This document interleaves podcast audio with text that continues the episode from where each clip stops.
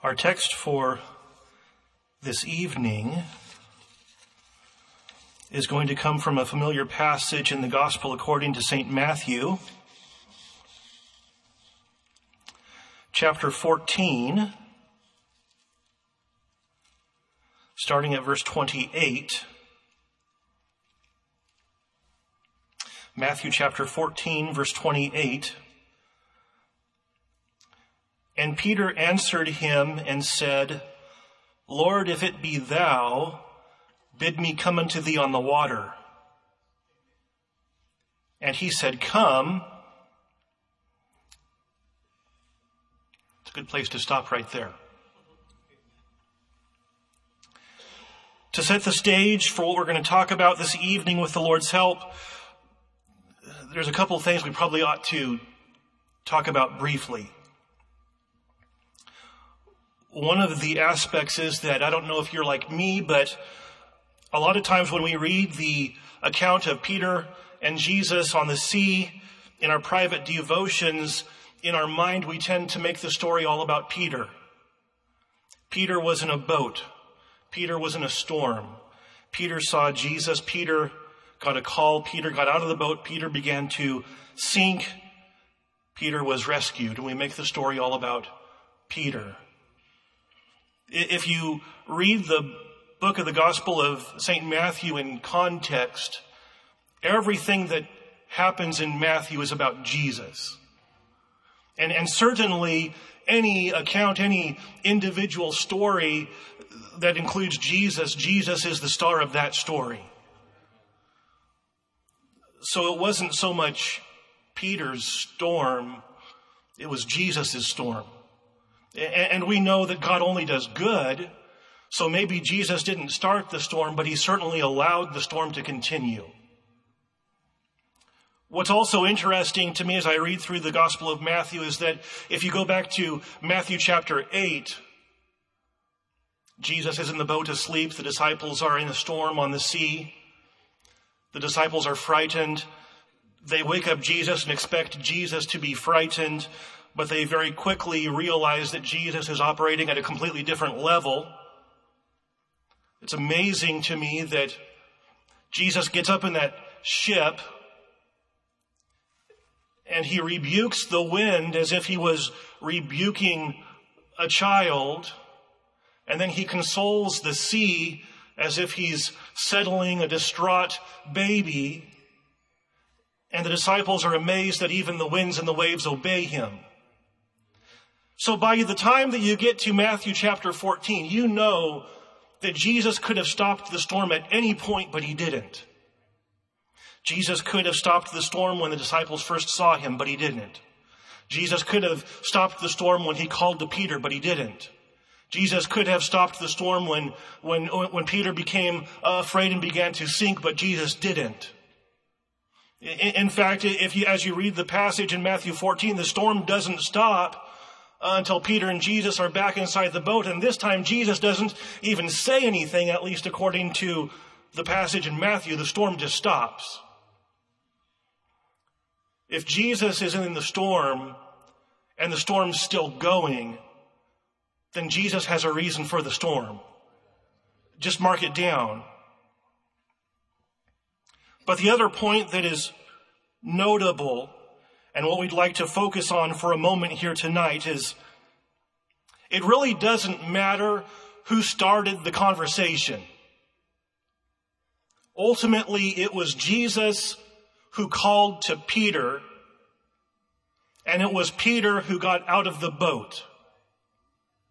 And absolutely, it is certainly true that once Peter was out of the boat, he very quickly realized that he needed Jesus like he had never needed Jesus before.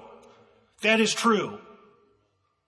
But we would not have this account if Peter had not gotten out of the boat. At some point, if you want to draw close to the Lord, you have to have the guts to get out of the boat. And I would dare to say that if you have the courage to listen tonight, you're going to hear Jesus calling you to get out of the boat. I can remember being a young person praying around these altars.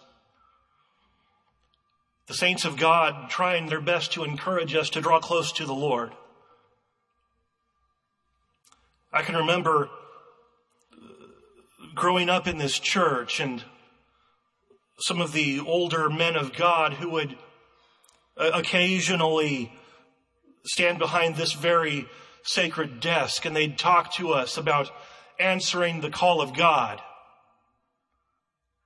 And every once in a while, you'd hear somebody ask you the question, have you answered the call? We would maybe be in the prayer room and somebody would mention, let's pray that the call of God goes out tonight. That's our prayer, that the call of God goes out tonight. And the question that you have to answer is, have you answered the call? Sometimes we associate the call of God with preaching, and certainly that is a call. But the reality is we're all called. Jesus, in Matthew chapter 11:28 says, "Come unto me, all ye that labor and are heavy laden, and I will give you rest. Take my yoke upon you and learn of me, for I am meek and lowly in heart, and ye shall find rest unto your souls. For my yoke is easy, and my burden is light. Mark it down, you are called." Everyone that has ever walked upon the face of the earth is called, and Jesus is calling tonight, saying, "Come unto me, all ye that labor and are heavy laden, and I will give you rest." And sin sometimes confuses us, but just mark it down. If you are not saved, you are laboring and heavy laden, and Jesus is calling. Have you answered the call? But we find out that the call of God doesn't stop there. The call of God is lots of different things. Maybe you feel called to show up to Brother Gary's vocal workshop. There's lots of different callings in the gospel. Peter in 1 Peter says it this way, 1 Peter 1:15, "But as he which hath called you is holy, so be ye holy in all manner of conversation, because it is written, be ye holy, for I am holy." Mark it down, you are called to be holy. We are fortunate around here to hear how it's possible to bring your life before the Lord and to surrender it so completely to God that God is able to do a remarkable transformation in your life where your whole entire character and spirit is fundamentally changed to the point that you are morally perfect and one with Jesus. You have a calling on your life. Have you answered the call? I can remember seasons of prayer around these very altar benches. And after it was all over with, sitting back in the pews like we do sometimes, and an older, wiser brother sitting next to me and pointing to someone at the altar and saying, "There's a call on his life."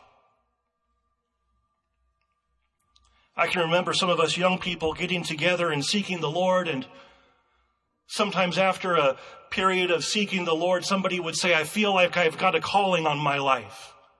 You have a calling on your life. Jesus wants you in the gospel. But the callings don't stop there. Peter, on the day of Pentecost, was questioned as to what was going on, and he preached his first sermon. And he said these notable words in Acts chapter 2, "For the promise is unto you and to your children and to all that are far off, even as many as the Lord our God shall call." You have a calling on your life. You are called. Sometimes when I talk to young people, we say, yeah, I know I need to be saved. You can't get to heaven without being saved. And yeah, I know we need holiness, because without holiness, no man shall see the Lord. So I know I need that. But then we get to the baptism and we kind of throw our hands up and say, I'm not sure why I'd want that. I don't plan on being a preacher. God needs you to have it. Sometimes in testimonies, we say, I got my baptism, and I think we all know what we're trying to say. But it's not about you. The reality is that sometimes we think, I can't use my testimony to its full potential so that I can be a witness for the Lord, and it's all about I and me. And the reality is, God can't use you until God is able and allowed to put his power on your life. You have a calling on your life. Have you answered the call? God needs you to have it so that he can use you the way that he would like to use you. As I think back to my upbringing, I think about some dear, precious saints of God that I am ever so grateful that they rose up and answered the call. I can remember being a young person sitting here meeting after meeting, and on the average Tuesday or Friday night, you could guarantee on pretty much two testimonies for sure were going to happen. One was going to be Brother Walt Smith, and the other was going to be Brother Don Morse. And Brother Walt would stand up and talk about how he was an avowed atheist who went around handing out literature on being an atheist, until one day the God of heaven met him in a noisy sawmill. And in a moment of time, he was convinced that the only true happiness in life was found in the gospel. Brother Don Morse would rehearse in our ears how that as a merchant mariner, some intrepid soldier of the cross came aboard his ship and said, you better come along, it'll do you good. He did. He came along and it did him good. And his life was so transformed that he spent the decades thereafter going out to the ships, bringing people in. There's going to be people in heaven that you don't know on earth because Brother Don answered the call. That's just how the gospel works. A little closer to home, I can remember being a young convert just trying to figure out the gospel. I'm so appreciative of my Christian upbringing, but it's one thing when mom and dad are serving the Lord. It's a whole entirely other thing when you decide to try to serve the Lord for yourself. And I can remember being a teenager trying to figure out the gospel. And just there by myself praying, Lord, I want to have something to do for you. Give me a job, God. I want to be able to do something for the Lord. And it wasn't very long after that Brother Dan Walden, who was the young people's choir director at that point, called me aside, and I could take you to a spot over there in that little office behind the East Chapel where Brother Dan said, Peter, I need somebody to pick up songbooks after young people's meeting. And I have a hunch God's been talking to you about that. And I think you'd be good for the job. There's lots of different reasons that work together to keep somebody in the gospel. But I promise you this. I promise you, one of the reasons I'm in the gospel today is because I answered that call. Maybe it wasn't a big thing. But it was my call. And I answered the call. You want to answer the call. Have you answered the call? Sometimes we get to this place where we feel like we've answered all the calls. We've seen everything that God has for us. We've reached the pinnacle of our spiritual experience. No, you haven't. If you will listen, there is always a greater call. God has something for you to do. Have you answered the call?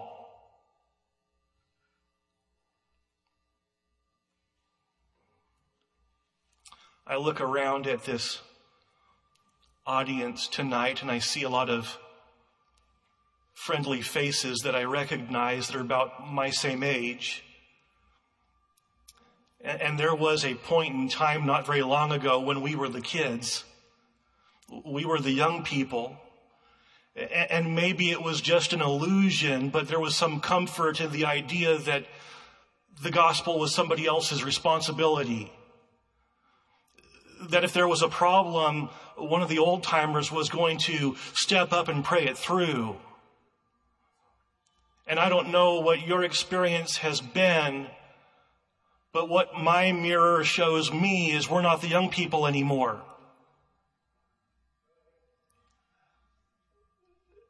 I've talked to a couple of the people that we lovingly refer to as the old timers. And it seems to me that there's a collective desire to see the gospel go forward. That responsibility falls on your shoulders. Have you answered the call?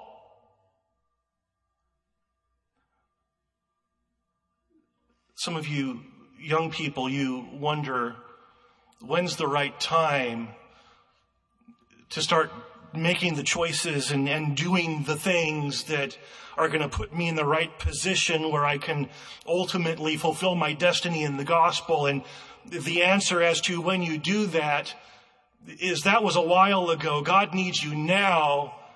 So if you haven't answered the call, start now. Have you answered the call? Sometimes you might wonder, well, how do I do that? How do I answer the call? The answer to that question is altar benches. The answer to how do you draw closer to the Lord is altar benches. The answer to how you become what God would have you become is altar benches. You just come down here and the best way you know how, you tell God, I don't know exactly what you have in mind and I don't know exactly how it's all going to work, but pick me. I want to answer the call. God will take it from there. Peter had to get out of the boat. None of the rest would have happened if he would have stayed in the boat. And the challenge that presents you and me tonight is, do you have the courage? Do you have the guts to get out of the boat and go to Jesus? Do you have something inside of you that says, I want to answer the call? Because if you do, we've got altar benches. And tonight you can just bring your life before the Lord and say, God, here it all is. I don't know how exactly you're going to make it work, but here's my life. I want to answer the call. God will help you. Peter found out he needed Jesus' help. Jesus will help you. But you've got to make the first step. And tonight you're going to have that chance. We're going to sing a song of invitation, number 591. But as we do, I urge you, something in my heart just reaches out to you and says, answer the call.